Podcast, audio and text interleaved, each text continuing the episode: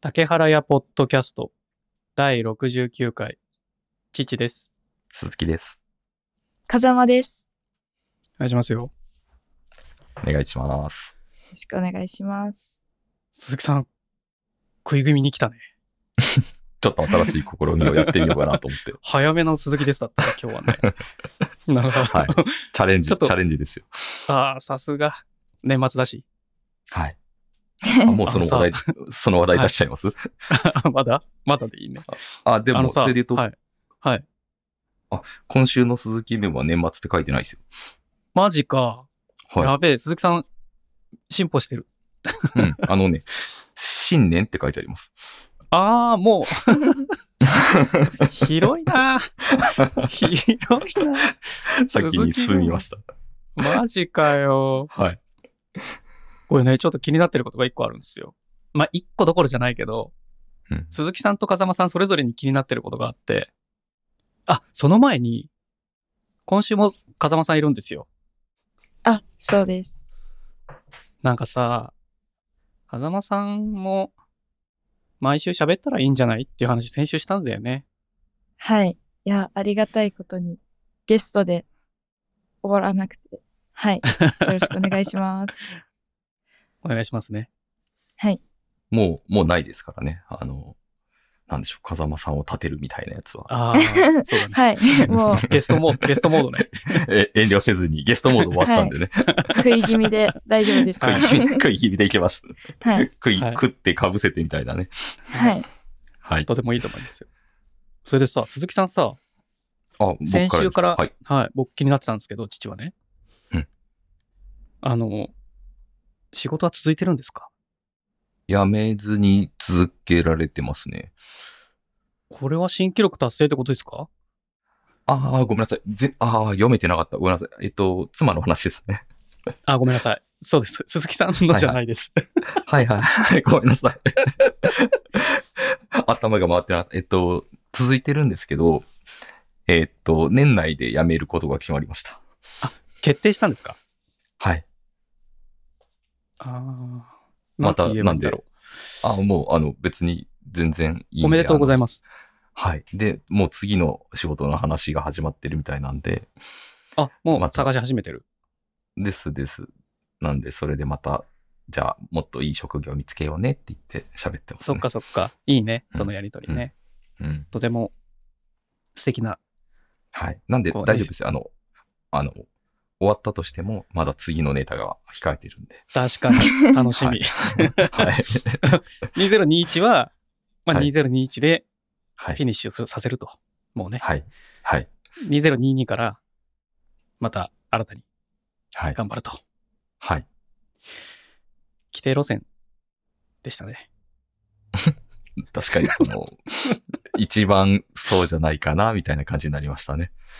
でも、あの、まあ、鈴木さんはそばにいるからあれですけど、うんあの、我々、とても、肌からね、うん温かく応援する眼差しで見つめてますよ。ありがとうございます。その件については、なぜか竹原家からメッセージ来ないな。いや、触れづらくないですか、ちょ っと。確かにね。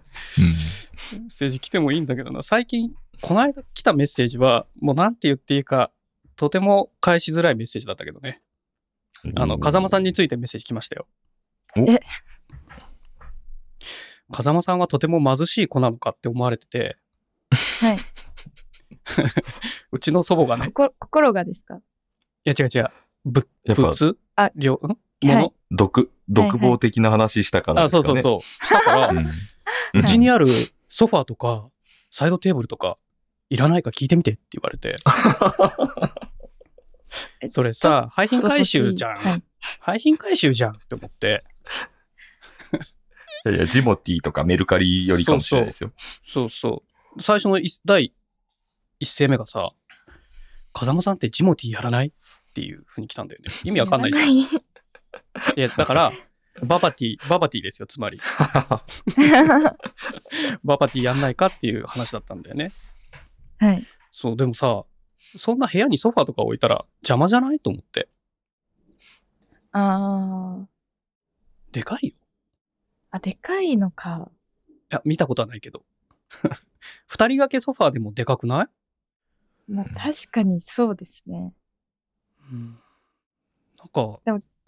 うんまあ布ちょっ団と、敷かなくなりそうですね。ソファーあると今度。ああ。ソファーで寝、寝ちゃう。寝る。はい。ああ、ソファーない方がいいね。じゃあいね。や、 いやいや、でも本当に、いやうん、気軽にそれで、あ、じゃあソファーとかサイドテーブルとか、まあ、じゃあ、まあ、とりあえず後で写真送るけど、写真送られてきたから、はい。送るけど、気軽に欲しいって言ったら、うちのババ突撃していくからね、そっ ちに。うちの祖母は容赦ないからね。はい。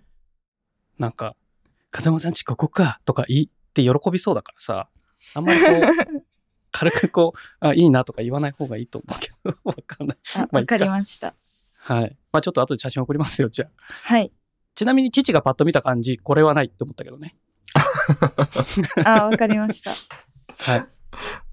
あとさ、まあそれとは別でさ、風間さん先週の聞いたえ、あ、もう出てるんですかいや、もうすぐ出ますよ。そうなんですね。ちょっと聞いてなかったです。ど、あどっか貼られるのかなとか思って。貼らないんです。あれ鈴木さんってどうやって聞いてんでしたっけ毎回検索するパターンでしたっけ毎回、ポッドキャストで竹原屋って検索してますね。ただ、あの、僕が初めの頃、初めて登場した頃は、竹原さんちゃんとあの、僕に、えっと、アップロードしたよ、聞いてみてって、おすすめしてくれてましたよ。うんそうだっけえ、ゲス トの時はい。あ、ゲストの人には送ってる。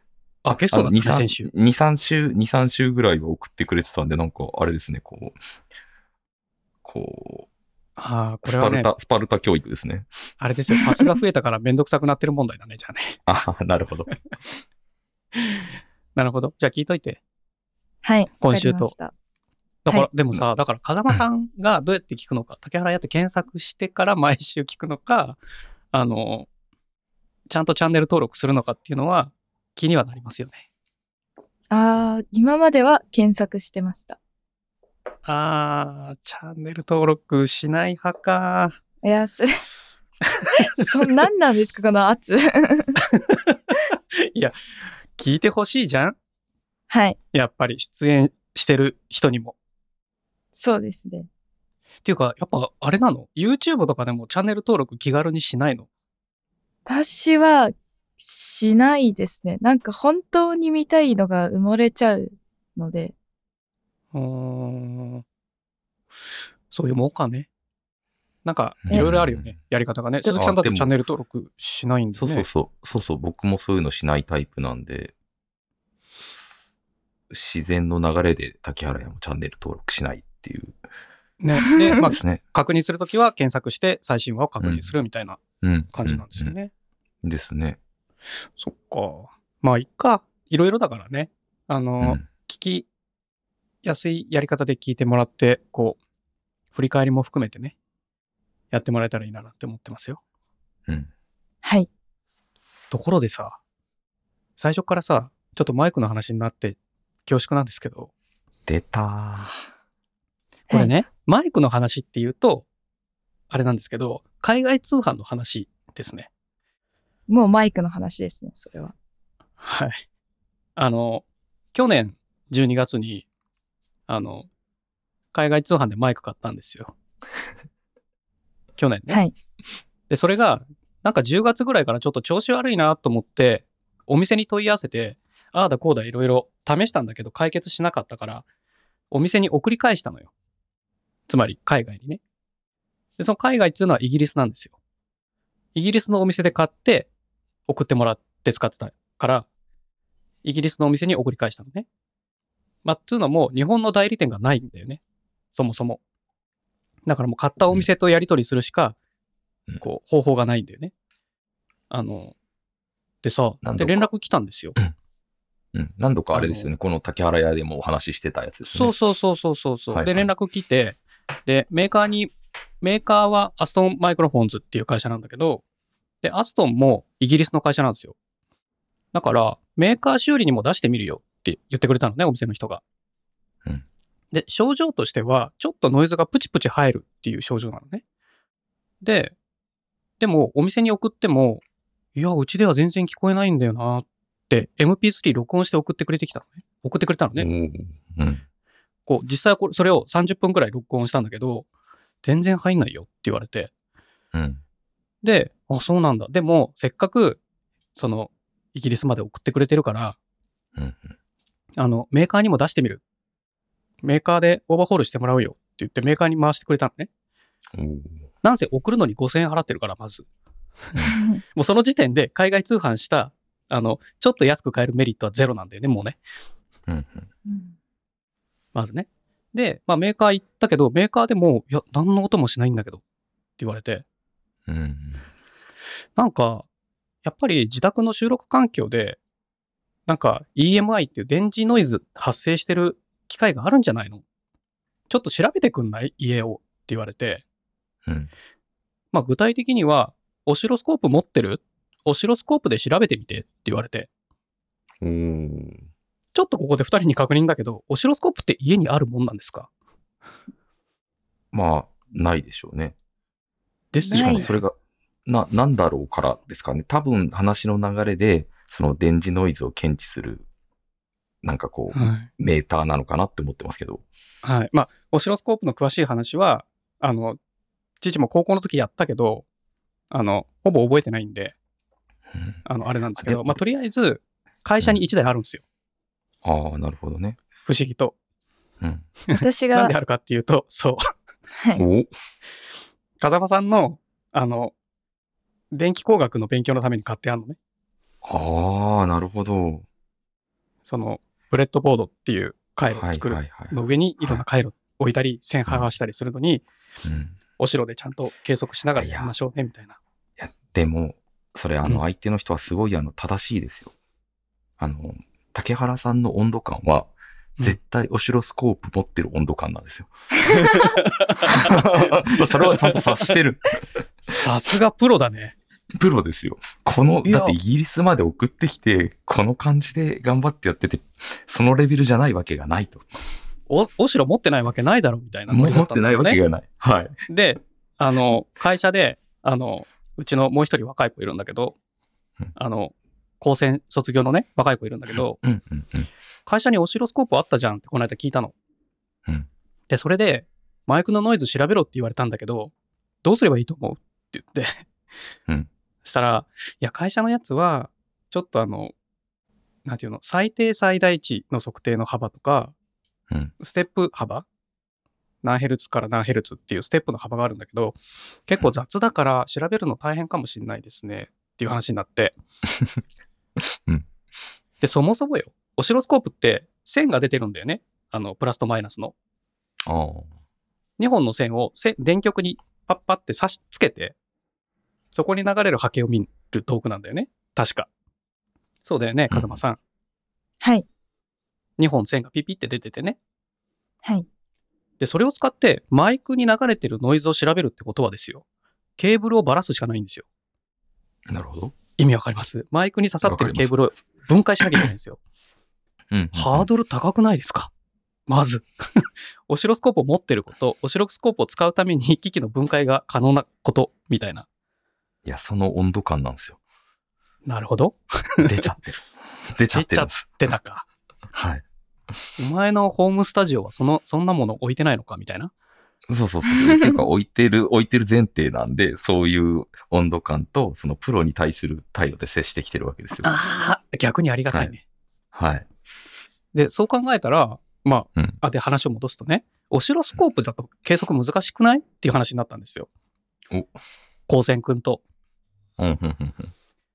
え、じゃあ、高専くんだったらどうするって言ったら、僕ならスペアナですねって言い始めたの。うーん。ちょっと待てよ、スペアナってお前、スペクトルアナライザのことかみたいな。 え、それえは、これ、はい。か風間さんわかるんですかスペアな。いや。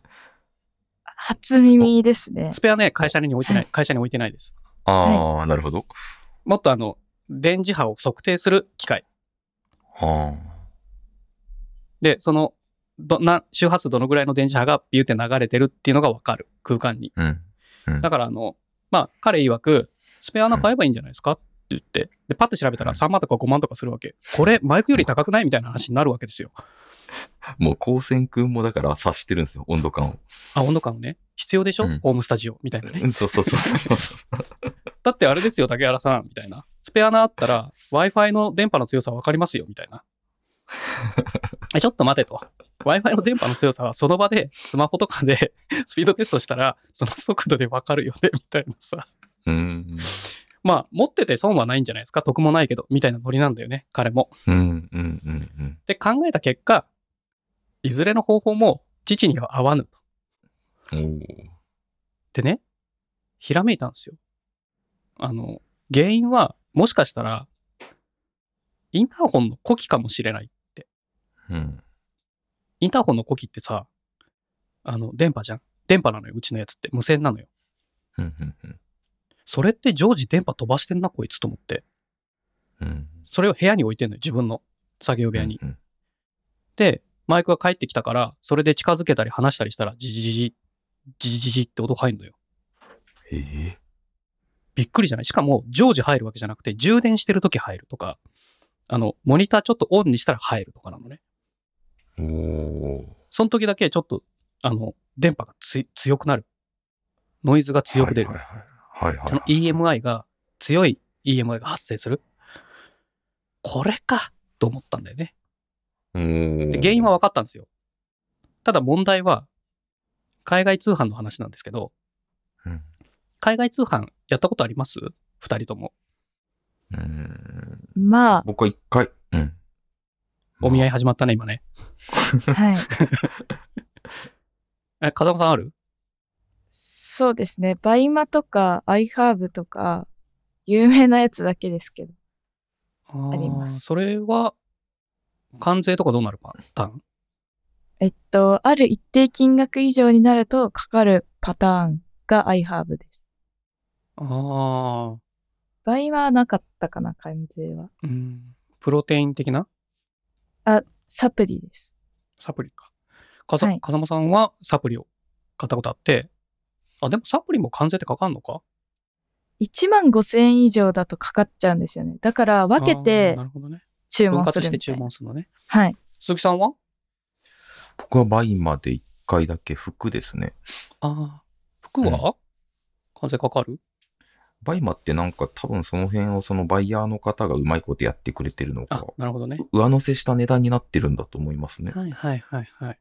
ちょっことれもがうさ数年前なんで、うろ覚えですけど。その、デジタル機器とかだと、まあ、確実に関税かかるんですよ、まず。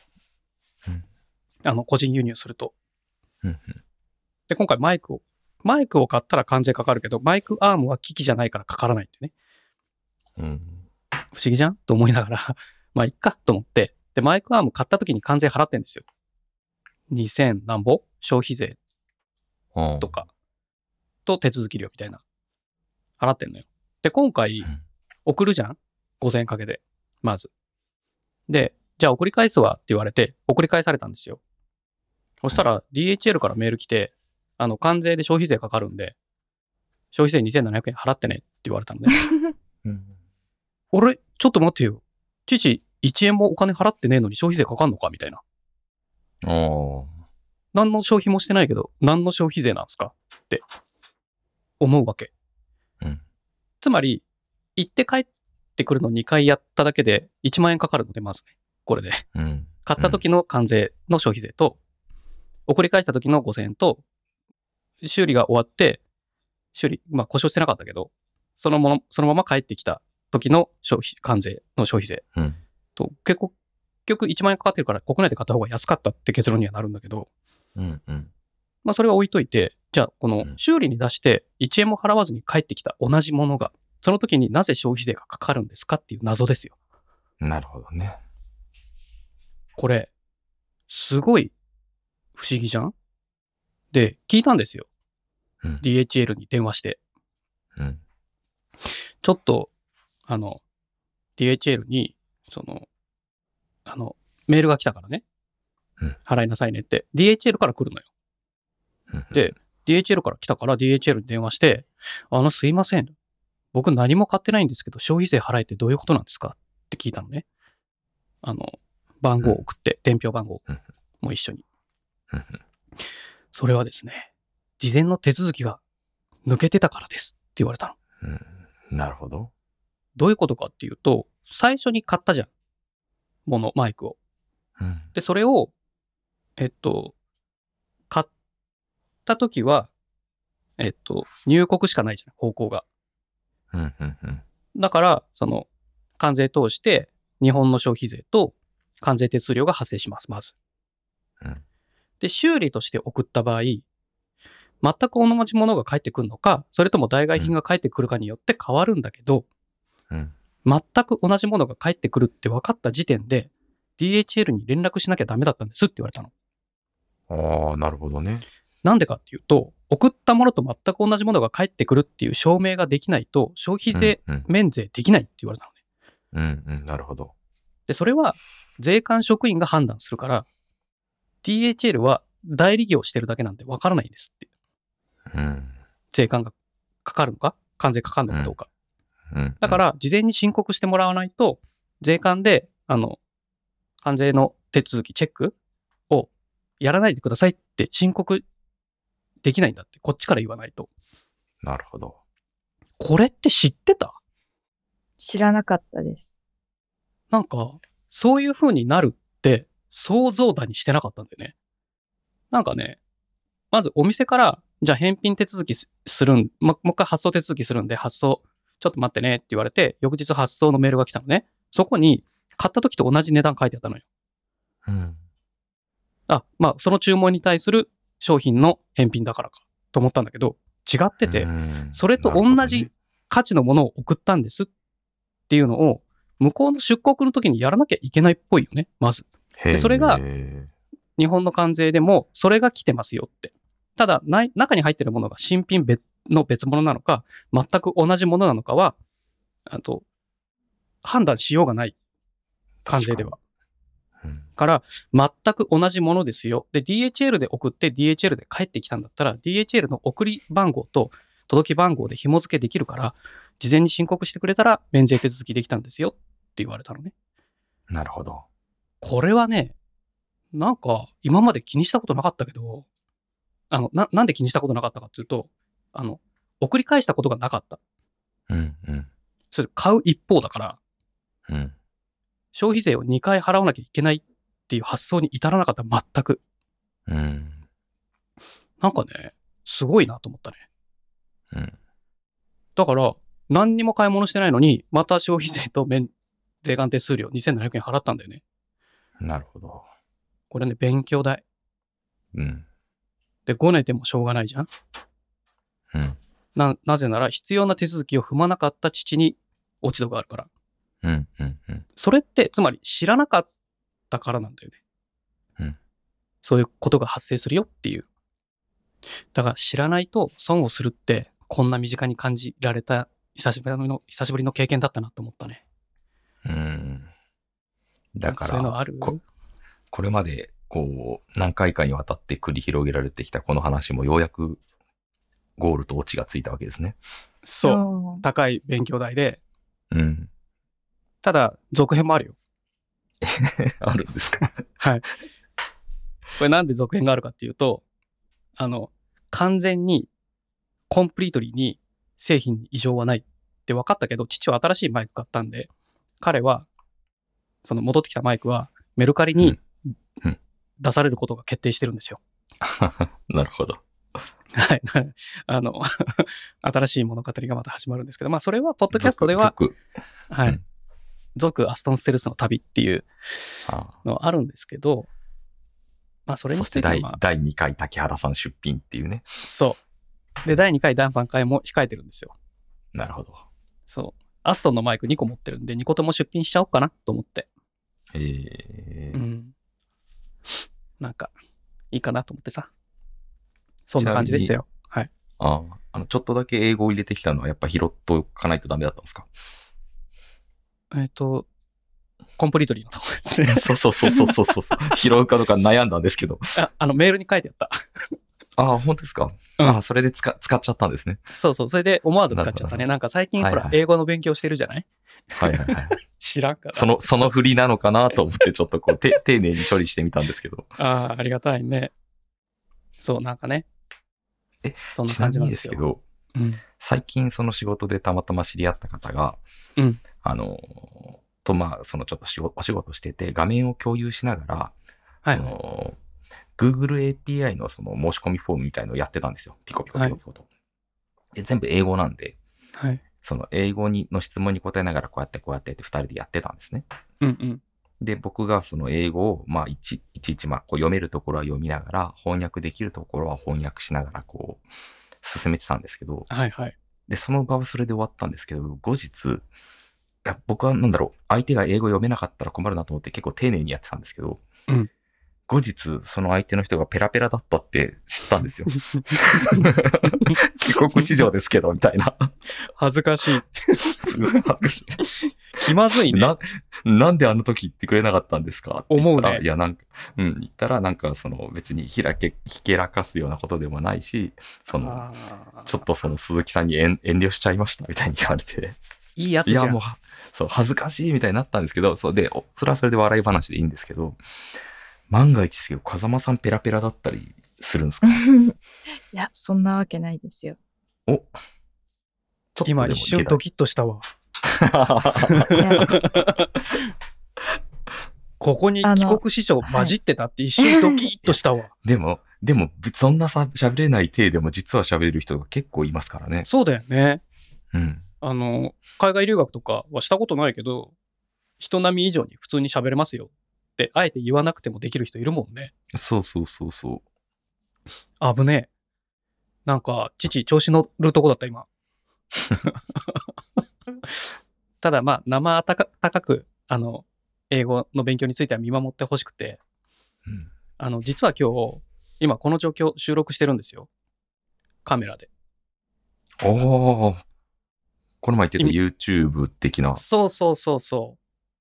今これ、あの、後ろに、でっけえトライポッド買って、 タイムラプスで録録画してるんですよ。うわ今ちょっとカメラ目線になったけど。まあ、これは練習、まず。ーはいはい。これでアップ録画して、そうそうそう、うんどういう感じになるか。へえ。で、トラ、タイムラプスで録画ってししたことありますお二方。鈴木さんはうん私はないですね。風間さんは多分ないと思います。タイムラプスってさ、仕組みは理解できたってたけど、使ったことなかったのよ。はい。父はね。で、先週ぐらいに試し撮りしたのよ、一回、1時間ぐらい、タイムラプスで。で、タイムラプスで録画するってやった時に、なんか時間を選べって書いてあったのね。でよくわかんないから、1分って選んだのよ。で、1時間撮り終わって、パッて再生したら、2秒そこそこで動画が終わったのね。うん。ぬぬ って。ぬぬ ?1 時間撮ったぞ。2秒早くないみたいな。ぬぬぬって思ったんだけど、そうだよな、その選んだ1分っていうのは、1分に1回シャッターを押すよっていう意味らしく、あーで、ろ1時間撮ったってことは60回しかシャッターを押してないわけですよ。あー。で、60枚しか絵がないのよ。で、父は 24fps。まあ、30でもいいんだけど、24fps で撮ったから、24fps だと2秒で48枚じゃないですか。3, 秒持たねえわっていう映像が出来上がったんでね。先週あの、だからプログラムしながらさ、家でね、うんそのプログラムしてる絵をちょっと引きの動画で撮ってたの、ずっとタイムラプスで。おーで、1時間やったやつを、おーこうどんな感じかなと思って確認したら2秒で終わるっていうさ、これ、結構頑張って書いてたんだけど、その、 その1分に1回しかシャッターと押さずに画像取らずにっていう設定だと何やってるか一切わからないなと思ったね。あいいけどね、逆にいいんだけど映像としては何やってるかわからないから。 そんな、もう芸術の域まで行っちゃったんですよ。竹原さんのいや YouTube は。違ういや、まだ YouTube には出してないよ。ーいやいやすごい。出してないけど、そうやってちょっと取りためてみようかなと思って。例えば、YouTube 出すとしたら、これは、あの、ポッドキャストを収録してる日です。で、この後、ポッドキャストを編集するターンです。みたいな、それぞれ取っといてうん、それぞれあの英語でセリフを入れればいいかなと思って。いやー頑張面って白いねで。すね。うん。んていうか、その、なんでしょう。芸術の域まで行っちゃったっていいですね。僕も使おう、今度から。ちょっと意味は、 ちょっと意味わかんなかったけどね。いやいや、でもなんかこ う、褒めてるような、なんかその、いやいやいやみたいな感じ出してるのはちょうどいい感じじゃないですか。ああ、なるほど。あ、ちょ、ちなみにそう褒め言葉だったんです かそうですね。やっぱ先、先を行く竹原さんは違 うな。2秒の、2 YouTuber 秒なんでのち動ょう画。どいい。そうそ うそう、ちょうどい2い。秒の動画ちょうどいねい。。まとめ時間短すぎみたいなね。うんせめてなんかいや5分とかでさ、撮りたかったんですよ。うん。だから今回撮ってるの芸術なんはですよ。芸術なのか。うんちょっはと爆発しすぎたね。もう、もう控えめに言うと、ちょっと私には理解できなかったですっ ていう。そういうことだよね。 それを、それはまさに芸術ですよねっていう言葉で濁すっていうね そ。うそうそう、すごい、すごい使える切り返しだなと思って今そういずれも学びましたね。いずれもほらね、芸術とかもちょっと理解できないけど、なんか素晴らしいなみたいな雰囲気があるもんね。そうそうそうそう。言ういん方としてはね。それをすこごういうまくごまかすっていうね。いやー、あの達者だねポッドキャスト、いや、本当ですよ。僕、あの、ポッドキャスト聞き直すじゃないですか。まあ、その、はい。聞き直したときに、じ褒めるときの自分の語彙力のなさに絶望したんですよね。ああ、難しい話だね、それもね。はい。えっとですね、素晴らしいですねしか言わないんですよ。 よく聞く、それ。 ですよね。うん。まあすごいでもそですれを言ねうとと素晴らしいですねしか言ってなくて。そうそうでもそれを言うと、父の口癖も半端ない。同じこと繰り返してるもんね。ああ。この調子で言うとこう、わかる万が一風間、 万が一風間さんが芸術の域まで行っちゃったんですねしか言わないみたいになってきたら変な話になりますよ ね。そうだね。そこで、とにかく言っとけばなんとかなるみ たいになった。そうそうそうそうそう。それ便利使いしすぎじゃないみたいな。そうだね。それ気をつけていこうじゃん。あはい。でね、あの、もう気づいてると思うんですけど、あの、年末なんですよ。 あ、もう僕の中で終わりましたけど。そうだね。鈴木さん は、あ、ちなみに鈴木さん新年って書いたんですよね、メモに。そうです、そうです。まあ、他でにもメ年モあ末るんので、すかいやいや、もう年末の話題でいいですよ。他にもメモないんですかうーんと、一応あった気がするな。あ、超くだらないのが一個ありますね。聞かせて。えー、うーんと、パンプスの裏張りって書いてあります。さっぱりわからない などういうことだもう一回言って。パンプスの裏張り。パンプス、あ、もしかしうんてパンプスがなんだろうって感じですかハイヒールってこといや、みたいなもうちょっとどっちかっていうと、僕もよくは知らないんですけど、あの、ペタッとしたあれですよね。ああ、靴。でも靴だよね。靴のあの、ペタッとした感じの、はいはいはい、まあ、ハイヒヒールがついてるやつも当然あるでしょうし、なんかあの、あるじゃないですか。女の方がよく履いてる。シュッはいはいシュッとしたやつ。はいはい。ピエロみたいな。なん、なんて、なんて言うんですかね。ああのあ、いう就まあパンプ活ス生とかが履いてる靴そうそうそうそう。ですそうよそうね。そうそう。そうそうそうそう。あーちょっとこう、カジュアルに寄りすぎないような靴。そう、そう、スニーカーよりはカジュアルじゃないし、でもちょっとカジュアルだけど、なんかフォーマルでも使えるみたいな感じなのかな。うんうんうんで、それの何張りって言った下う張わりえ裏張りですね。裏張りうわいや、でもこのメンバーでこの話題きつそうだな やめとえ、くか風。間さんってパンプスとか履きますあ、はい。あ、そうなんだ。じゃあいけるか。え、裏張りとかするんですかいや、あの、ちょっとそこまでは、はい。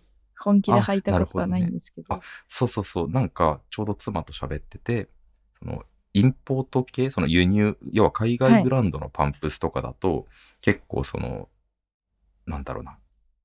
最初からう裏張りしたりするんですって。要は皮がそのまんまだったり、木だったりするんで、靴の底が。へーあそういうことうん、なんですって。で、結構そもそも高いのにパンプスってうん、その海外ブランドでいいのだと何万円とかしたりするわけですよ。うん。でそれだけじゃなくて、さらに裏張りで何千円とか取られるってえ話を聞いて中敷き最初入ってねえってこあと、中敷きじゃないんですよ。裏張りだかえら、そのえ、あの、違う地面に接す、そうそうそうそう、せ、接地面に、こう、ゴム、ゴムなのかなあよくわかんないですかはい。外側ね。そう、内側じゃなくて。そそれが、あ、じゃあ木だったら木のままだからすぐ削れちゃうじゃん。う、そうそうそうそうそうそうそうそう。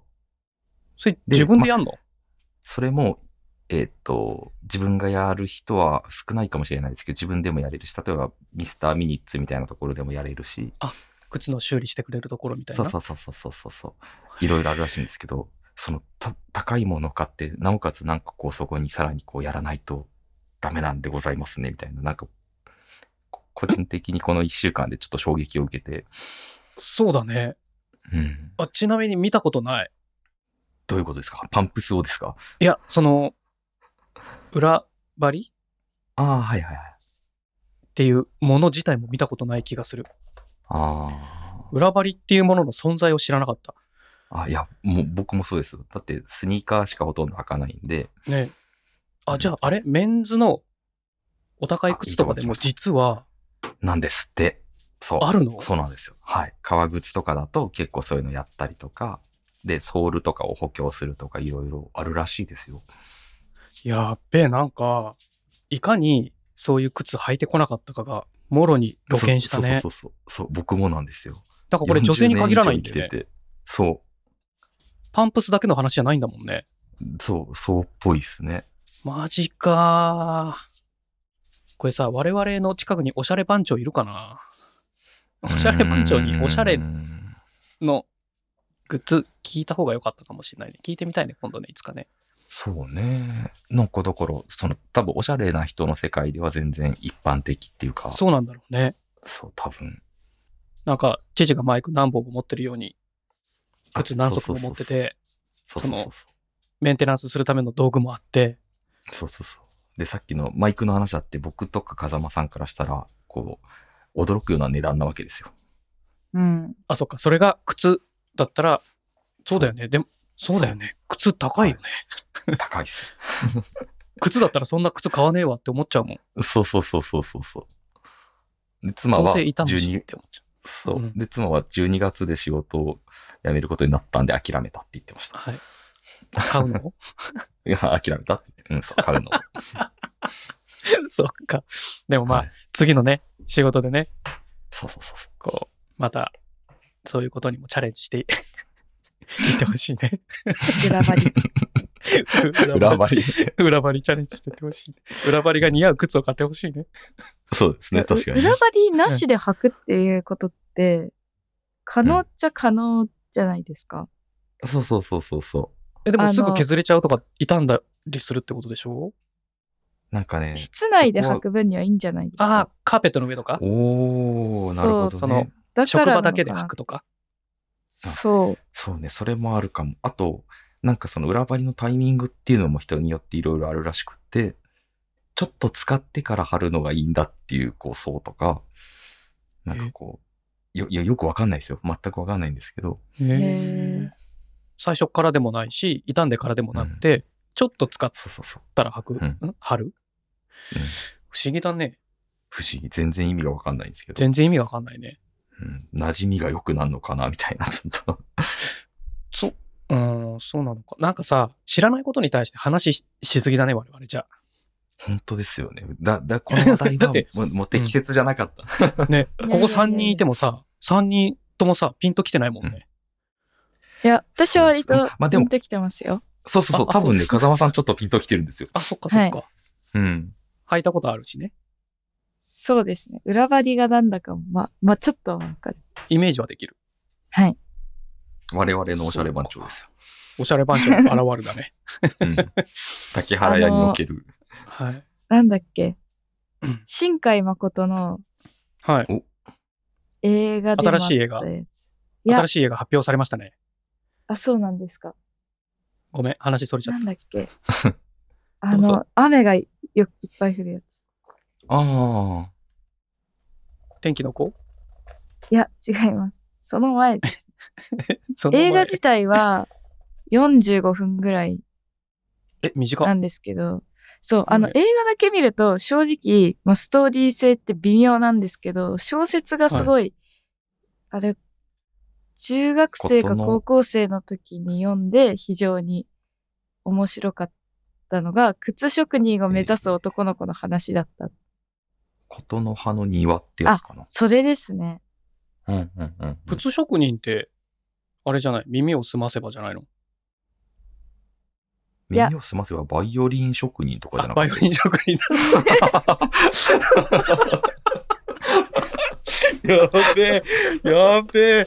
露見したね、ま た。なるほどね。それは靴職人を描いてたんだ。小説と映画で、ちゃんと。いや、映画は、なんか、あんまり正直、その空の移り変わりがメインになってて、その登場人物の心の動きみたいなうん全くわかんない感じでしたね。しかもあそうなんだ45分なんで。あーえ、その小説の中で、裏張り出てくんの裏張りとかその、靴作るって意外と大変なんだなっていう。へえ、あ、そこまで小説だと描写があるんだ、じゃあ。確かあったと思います。なんかヒールを作るんですけど、あうの、ん靴の強度ってすごい強くないとダメらしくって、うんうんうんうん。あの、形を保つにもそこに人の体重が乗っかって結構無理な動きしたりしても耐えられるうんっていうんうのってすごいなんか、あ、靴って確かにそうかもって思うんうんうん思ったっていうだけなんですけなど。るほどね。まあでも確かにでも体重以上の圧はかかるよね。はい瞬。間的にはね。うん新海誠パンプスって入れると確かにちょっと出てきますね。あ、そう。 けうん検索ワードの選び方 よ。鈴木さんのよ。ひどいですからね。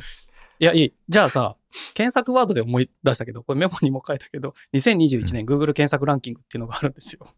おー、 こ面白れ、そうあの、リンククリックしてもらっていいですかあの、用意しときました。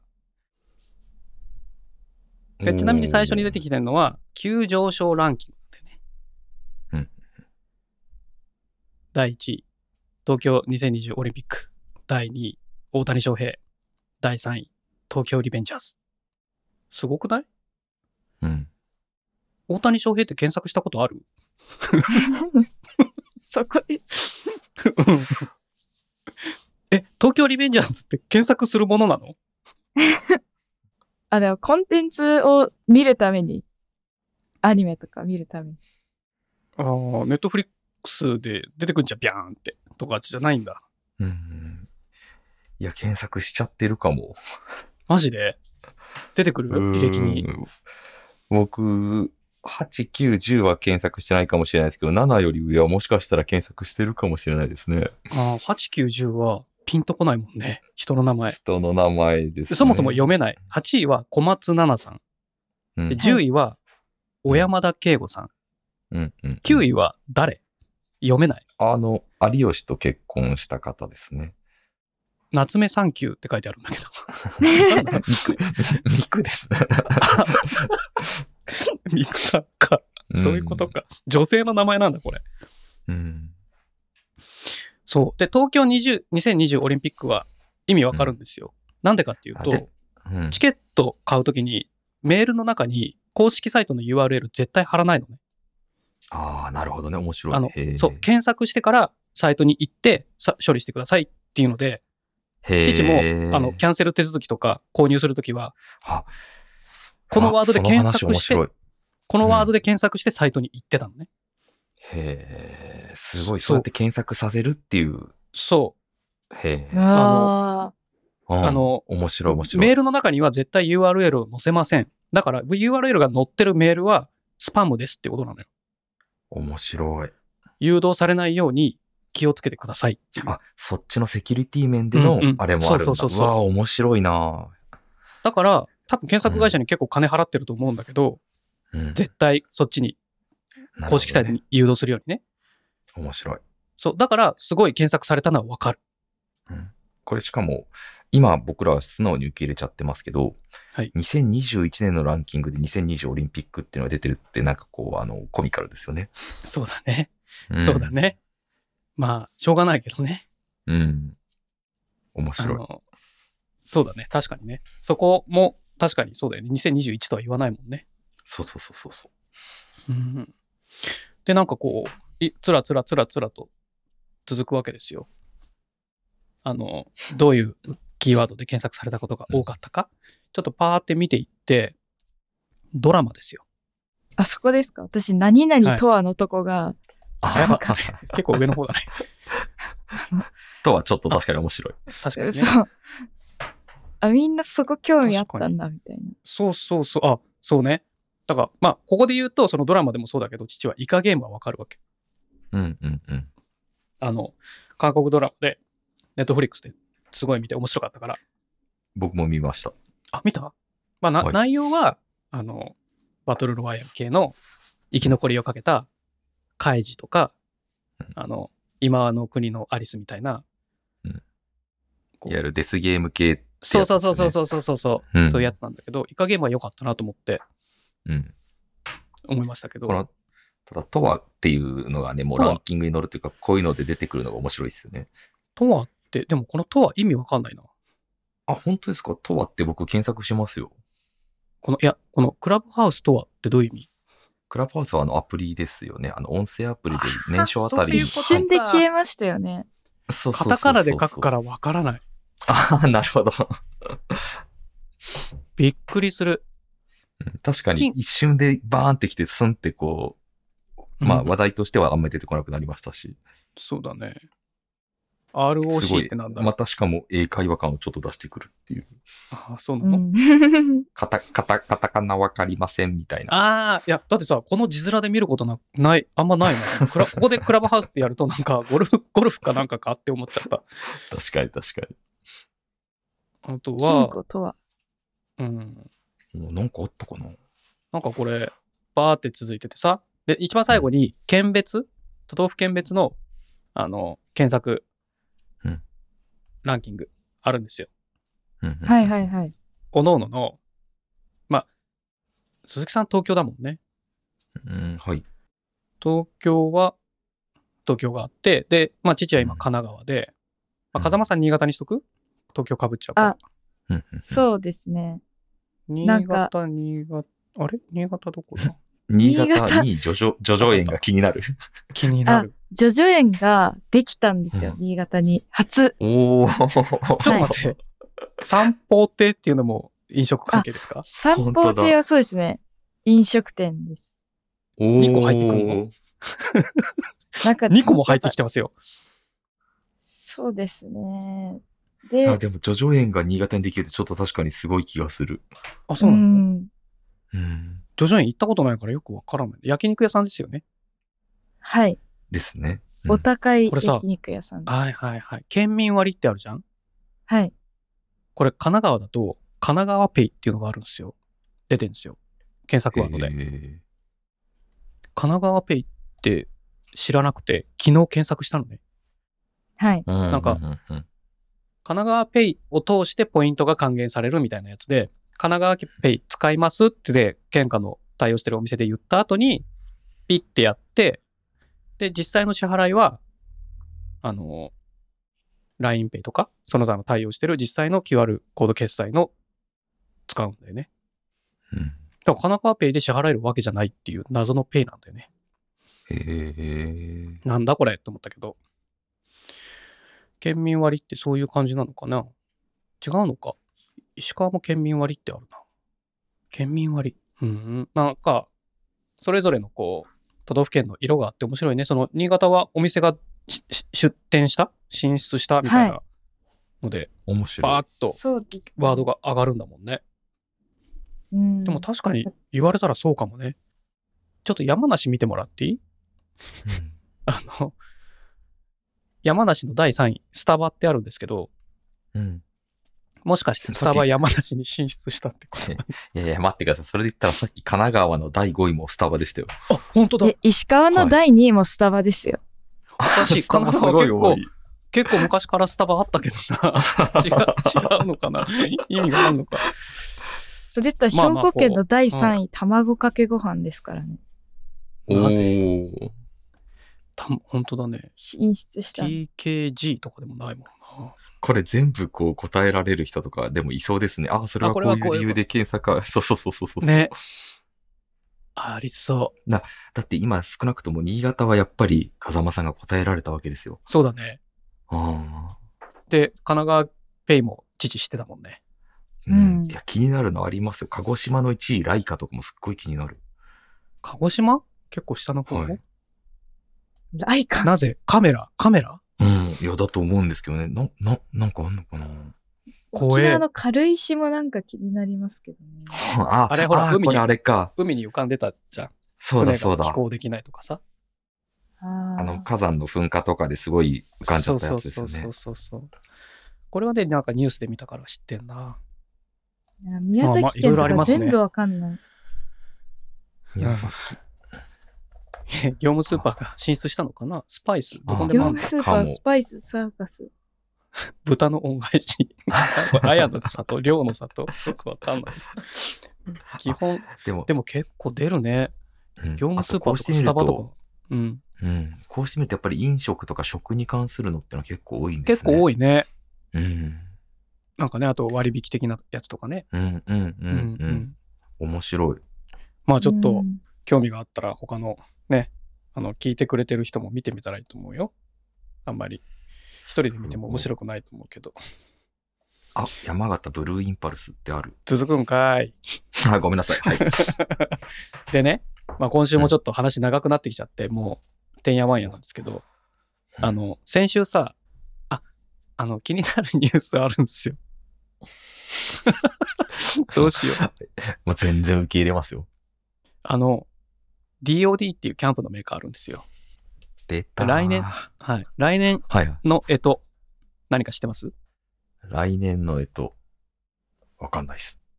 ネズミ。虎今なんだ年が何かも。お虎 です。虎ですはい。虎でちすょっ。と待って、今、今12分の1にかけたんですか、風 間さんは。ね、あの、DOD がウサギをロゴにしてるからね。ああ、なるほど、なるほど。そうそう、うさぎって言ったんだと思いますけど、あの、DOD が、えとにちなんだ、えと T っていうのを出し出してるんですよ。で、来年は虎で、で、父、虎年なんですよ。来年年男なんですよ。うん。なんで、虎 T 予約しましたね。ちなみに、今予約して、注注文せ、注文して、受注生産だから、今しか注文できなくて、うん注文して、4月ぐらいから発送開始なのね。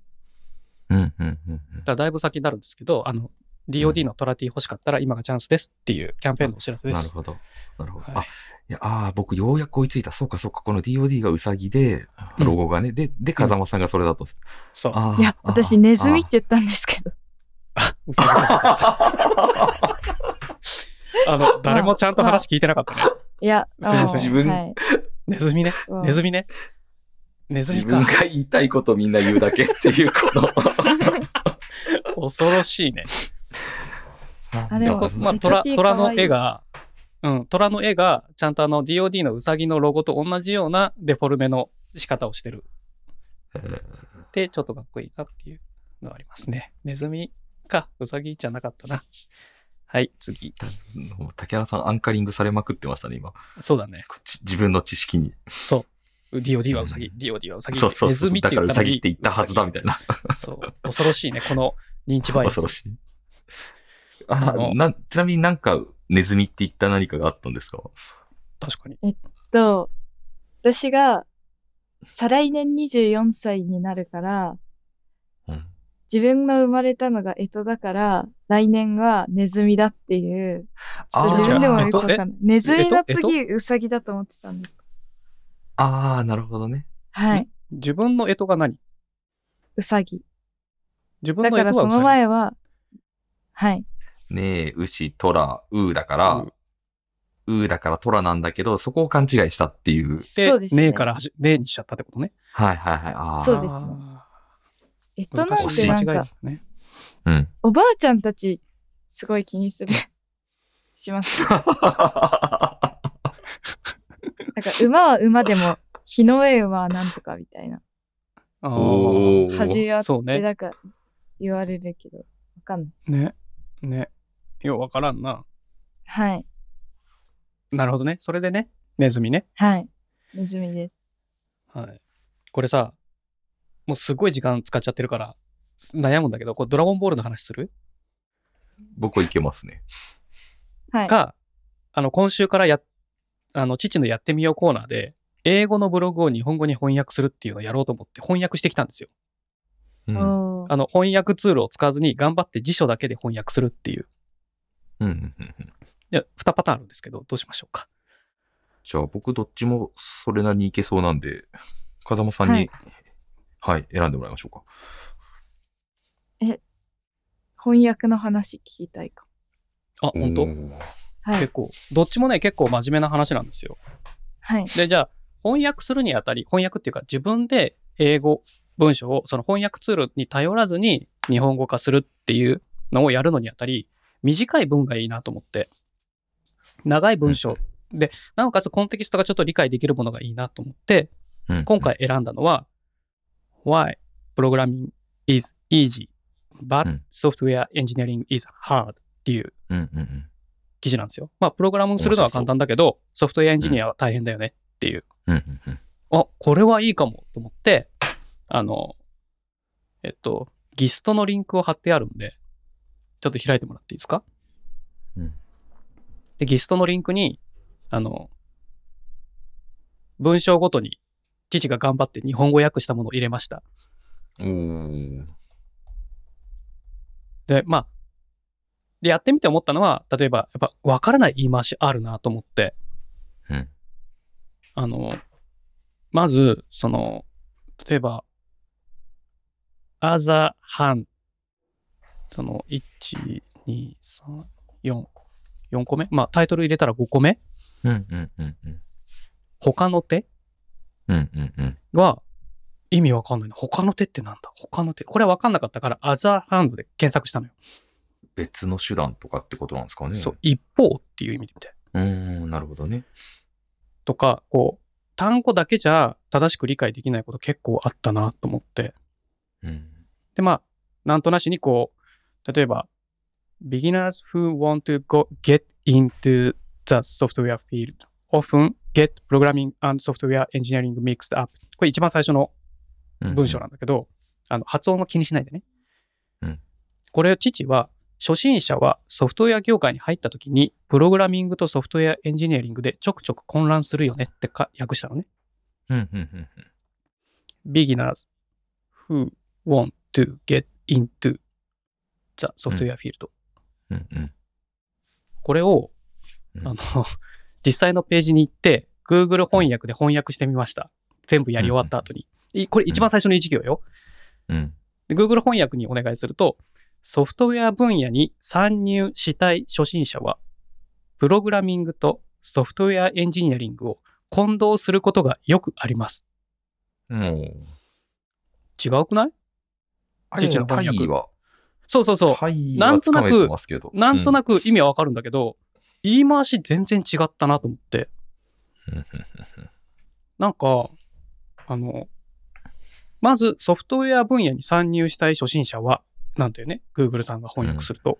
父が翻訳すると、初心者はソフトウェア業界に入った時に、なんだよね。うん、なるほどね。確か、ワントゥーゲットだから、そっかそっか。へえ。なんか、うんこう、英語の文章を見て、そのまま翻訳しようとしちゃったなと思って。ニュアンスとしては似てるけど、文章としてはちょっと違ったのか、みたいな。うん。ワントって結構強い言葉だから、そこを無視しちゃうと、ちょっとニュアンス変わるのかもしれないですね。 want to get うん。参入したいだもんね。したい。そうそうそう。まだしてないんですよね。でも、into the software のフィールドの方強く取っちゃうと、確かに竹原さんみたいにうなる気んが、すそう。だからここ多分頭の中ですっ飛ばしたんだろうね。る。うん。その want のところ面白いを、うんん、をこれちゃんと1ページ全部下まで書いたんですよ。 うん。すごくない頑張ったんですよ。で、これやって思ったのは、なんとなく、で、これで、えっと、自分で翻訳した後でギストのやつをまたリンクに貼っときますけど、恥ずかしいけど。うん。けど、Google 翻訳とか DeepL でやった時って、やっぱ言い回しがもっと日本語として分かりやすいんだよね。うん自分でやったものに比べて。うんだけど、うん思ったのは、なんとなく単語の意味が分かったら言いたいことは分かるなっていう、まあ、まあ、コンテキストを理解してるっていうのもあるけど、うん。そのソフトウェアエンジニアってプログラム書くのは簡単にできるけど、実際は問題を解決しなきゃいけないことの方が多くて、もんのが仕事だから、その問題を見つける、問題を解くことの方がよっぽど難しい。プログラミングなんかなんだったら5分でできますよ、みたいな。5分で学べますよ、みたいな話なのね。全体としてはね。うんだからプログラミングは簡単だけど、ソフトウェアエンジニアリングが難しいよっていう話なんだけど、ここで書いてるのはね。。で、それを読んで思ったのは、やっぱりこれを読めるようになっても喋れるようにはなんねえって思ったんだよね。うん。なんかその言い回しとか意味の伝え方を知らなすぎるなと思って。うん。うん。うん。うん。その、最近ね、会社のスラックでさ、あの、あ、ゴミ屋さん来てるね。あ、あ、本当だ。はい。ゴミ屋さん結構来てないこれ。いっぱい、はい、来てます。ウル、ウルトラマンのアラームみたいな感じになっみたいな感じだね。て、ピコン、ピコン、ピコンって。 はい。え、ウルトラマンのアラームし使ってるんですか使ってないと思いますよ。なんかでも、いやそれっぽい音、音がいい。今うつん。使ってるのがウルトラマンのアラームなんで、何の話何の話今何の話 え目覚まし時計の話はい。何の話かな今。あ、あ、まそあ、いうっ。か。普通のね、普通のあれですね。はい、なんもない。あ、あ、そうそう。あの、ゴミ収集車のピコンピコンって音が、ウルトラマンのアラームに聞こえたっていう。はい。あ、でも、えウルトラマンな、あ、いや、ウルトラマンもでもあれですかね、シーンがあったりとかね、いろいろありますからね。あ話戻っていいですかじゃは、はーい、はーい。はい。あ。あの、最近ね、会社のスラックで、イングリッシュっていうチャンネル作られたんですよ。キチと、ひろゆきと、高専と、うわ。おうあの、どうやって勉強してるか、みたいなのをね。で、そこえでえ高専に教えてもらったのかなこの、男の子3人が、あの、すごい愉快に英会話をするっていうチャンネルがあって、うんチャンネルの名前がね、えっと、ケビンズ・イングリッシュ・ルームって いう、掛山うん、ケビシロって書いてあるのかなよくわかんないな。これがね、3人で掛け合いをしながら話してくれる。で、その中でさ、昨日見たやつでね、あの、全部メモ取ったけど、失礼な英語の使い方っていうのがあるんだって。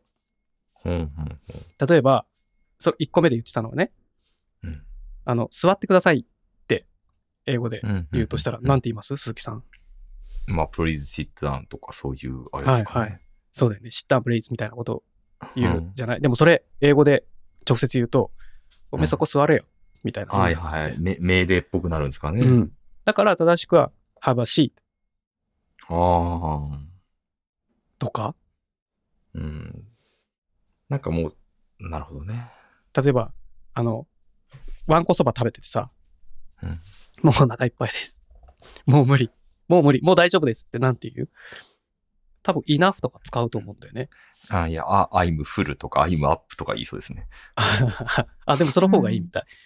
ああ。それを That's enough って言っちゃうと、もういいから、もういいからっていうニュアンスになるんだって。そうじゃなくて、うんうんうん。 enough じゃなくて、I'm good, I'm okay みたいな。ああ、自自分分をスマート。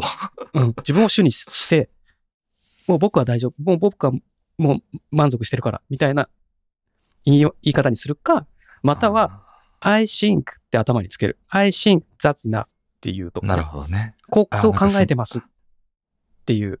でもさ、知らないよね。だって学校いでや、ー enough って習っちゃったじゃん。とか、はいはいはい。 sit down please って言お言ってたじゃん、みんなって思うよ出ね。た。うん。でもそれだと、あの、相手にすごい威圧的だったり、例えば、きよ、え、何ですかっていう時に、what? って言うと、うんむ相手にとしては、は、うんうんうんって言ったように聞こえるみたいな。確かに確かに。よりも、パドゥ sorry? ン、パドゥンみたソいーなリんですかーね。とかとあか、パドンとか丁寧。にね、ソーリーって言った方が、すごくあの、優しく、何ですかソーリーなんだへーっていう、なんと、なんですかみたいな意味になるみたいなことをやってて、あの、見た方が、見てとても勉強になったわけ。うんで、それをえー使え、使っていけば、あの、嫌な英語にはならないなって感じたのよ。うん。でもさ、これどっちも必要かねやっぱこう、この短い英語を日本語にうん。置き換えてうん解釈する練習と、英語を喋る練習とどっちも必要なのかねよくわかんないんだよね。でも今のレベル感で言うと竹原さんって絶対リーディングよりスピーキングの方が全くできてないからね。そうそうそうそうそうそうでリーディングはある程度できちゃってますよねなんとなく意味は伝わる文章に分解できてるもんね。うん。あの、変換してみた、後で見たらね、見返したら。うん、ああとヒアリングはまたちょっと違うかもしれないですけどでもリそうーでディングは多分その3つのスキルで言ったらダントツレベル高いんでしょうね。あう の、ん他のがレベル2とかだったら、リーディングは8とレベかル9 3とか。 3とかにあるみたいえな。えもう絶対、いや、そんなに、そんなにやばくないです。そんなに喋れな いですよ。はいまあね、そう。うんだからまあ難しいなと思って、まあこの翻訳だって、まあ朝起きてやったのね。うん、うん、うん。これを翻訳しようって思って見つけて取っといて、朝起きて今日ね、30分ぐらいでパーって頑張って翻訳してたのね。あの辞書とあすごい辞書を引きながら。へえへで、まあこういうニュアンスだろうなってやって答え合わせしたら、雰囲気は合ってるけど、伝わり方は全然違ったなっていうえうん。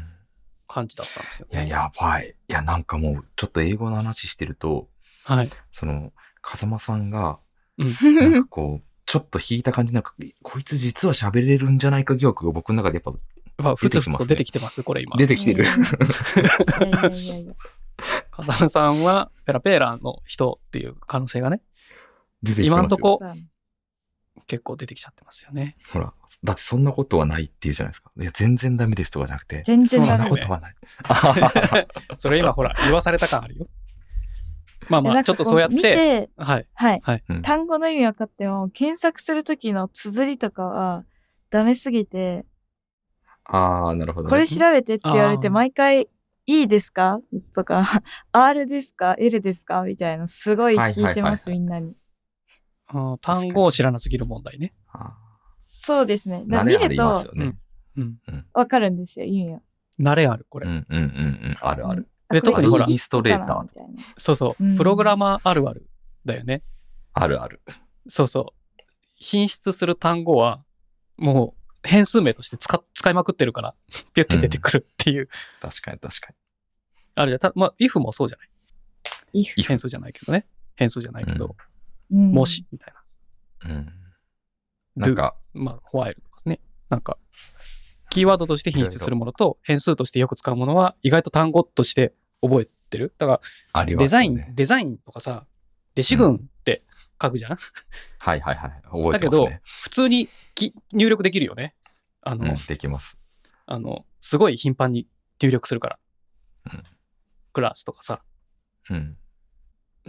ね、なんか、慣れもあるかもね、そういうのはね、よく使ってる。うんでうんこの、このブログにも書いてあるけど、Python なんて英語とほとんど一緒だから、英語喋れる人は すぐできるよ、みたいな書いてあるのね。へうん。文法、構文が、構文が英語と一緒だから、みたいな書いてあるんだよね。ーああ、なるほどね。うん。でですよ、最後の、この、うんこれがすごい本当は、今日一番話し方たかった記事なんですよ。本当はね。はいいいですかタイタイトルだけ言っていいですかは。い。ピッコロがご飯に行った修行には科学的意味があった二人の師弟関係を発達心理学の専門家が解説。これ、うんドラゴンボールオフィシャルサイトっていう、ドラゴンボールオフィシャル .com の記事です。うん。これで、まあ、取り上げられてる心理学とか発達心理学の専門用語の中で、安全な避難場所と安心の基地、認知的徒定性、レジリエンス、モノ作業っていう4つキーワードが上がってんだけど、うんとても、その、ふ腹落ちしやすい解説だなと思った。ドラゴンボールの、その、ピッコロとご飯が、初めてそのサイヤ人が来た時に、悟空が死んじゃって、ピッコロに修行をつけてもらう、ご飯が。うん当時4歳のご飯がね、うんし修行をつけてもらうっていう、そのことに対して、こう、どういう意味があったのかっていうのを解説するうん。やつなんだけど、ちなみにこのドラゴンボールオフィシャルサイトは、他にもいろいろやってんですよ。で、父はちょくちょく見てて、 あの、例えば、あの、悟空とか、ベジータがやってた、重力を上げるトレーニングが有効なのかみたいなとか、うんうんうん。あの、トランクスみたいな筋肉のつけ方をするにはどういうトレーニングをしたらいいかみたいなとか、うん。オフィシャルなのになかなかすごいなっていうのを あって、まあちょくちょく見てるんですけど、面白そうですね。ドラゴンボール知ってる人だとより見やすいし。そうそうそうそうそうそへえ。う、そのやっぱ背景がわかるしね、うん。なかなかね、こう、いいなと思いましたね。その、えピッえコロさなんんか、これでさいいですね。うん、で、うん最終的に、あの、サイジンが来て、ピッコロさんはね、ご飯をかばって死んじゃうじゃない。うんうんうんこれは、あれ誰にナッパさんにやられたんですか あれどなたさんにやられたんですかああ、もう覚えてないけど、ナッパさんかな。やられたんですかね当時のベジータさんではないですかね。で、それをうんうんうんまた、その、心理学的には、物仕事っていう状況、大事な人を失った時に、どうやって悲しんで、どうやって気持ちを立て直し、次のステップにつなげることができるかっていう、なるほど。人生の経験の中のもの仕事、モーニングワークって書いてあるけど、まあ、そこにちゃんと紐付けて失うっていうことに対しても成長があるんだよっていう素晴らしちいょっと待ってください、これ。今一番最後まで読んだんですけど、壮大なオチがあるじゃないですか。このサイトは機械翻訳を導入しています。わかりにくい表現があるかもしれませんが、ごご了承ください。あこあれこのあの右上が JP だけどあー、そういうことか。これで英語にしたら機械翻訳で英語にするっていうあことあくまで日本本、日本のこれ、オリジはいンのはい記事か。あーなるほどね。すいまだせと思いん。ますねびっくりした、これ機械翻訳だったらすごすぎないって思ってそうそうそうそうそうそう。一瞬そう思ったんですけど、そっか、そんなことないですね。 語り手遠藤俊彦先生なのにすごすぎないって思ったけどうん確かに確かに。英語で喋ってたんですかみたいな話になっちゃいますね。 はいえーいや、僕今でもすごいことに気づいちゃったんですけど、一つだけ話していいですかもちろんだよ。竹原屋の聞き方っていう話なんですけど、はあリンクがあるいや、ないです。今オリジナルです。もう僕の。鈴木オリジン。はい。すごいですよ。は発明しちゃいました。マジでお願いします。竹原屋って、多分最初と最後の5分聞けば OK ですね。お主。おお主。今言われてハッとしましたぞ。 めちゃめ最ち後ゃす、ごい。うん。めちゃめちゃそうじゃんって今、すごい発見がありましたな。だいたい一番話したい話を最後にギュッと濃縮するし、こう、最初にね。いやー、マジか、鈴木さん。それ完璧じゃん。やばいすでもだだから、お忙しい方はね。そうだね。最初の5う分。 ん。うんあの最後の5分最初と最後の話題だけねピュッて聞いてくれれば中の話はまあ正直どうでもいいもう、あのお、お時間がある方にはゆっくり聞いていただいてね。そうですねはいじゃあそういう感じでお疲れ様でしたお疲れ様お疲れ様でした。